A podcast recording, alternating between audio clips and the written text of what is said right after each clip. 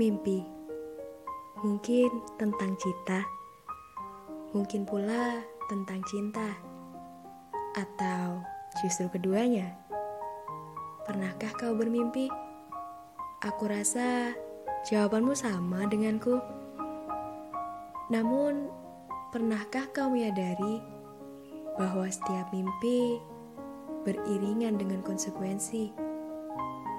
Konsekuensi untuk lebih keras dalam berusaha, konsekuensi untuk lebih keras dalam berdoa, dan konsekuensi saat mimpimu menjadi nyata.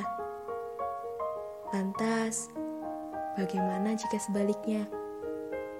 Konsekuensi yang akan kau terima saat mimpimu hanya angan belaka, saat dirimu benar-benar patah.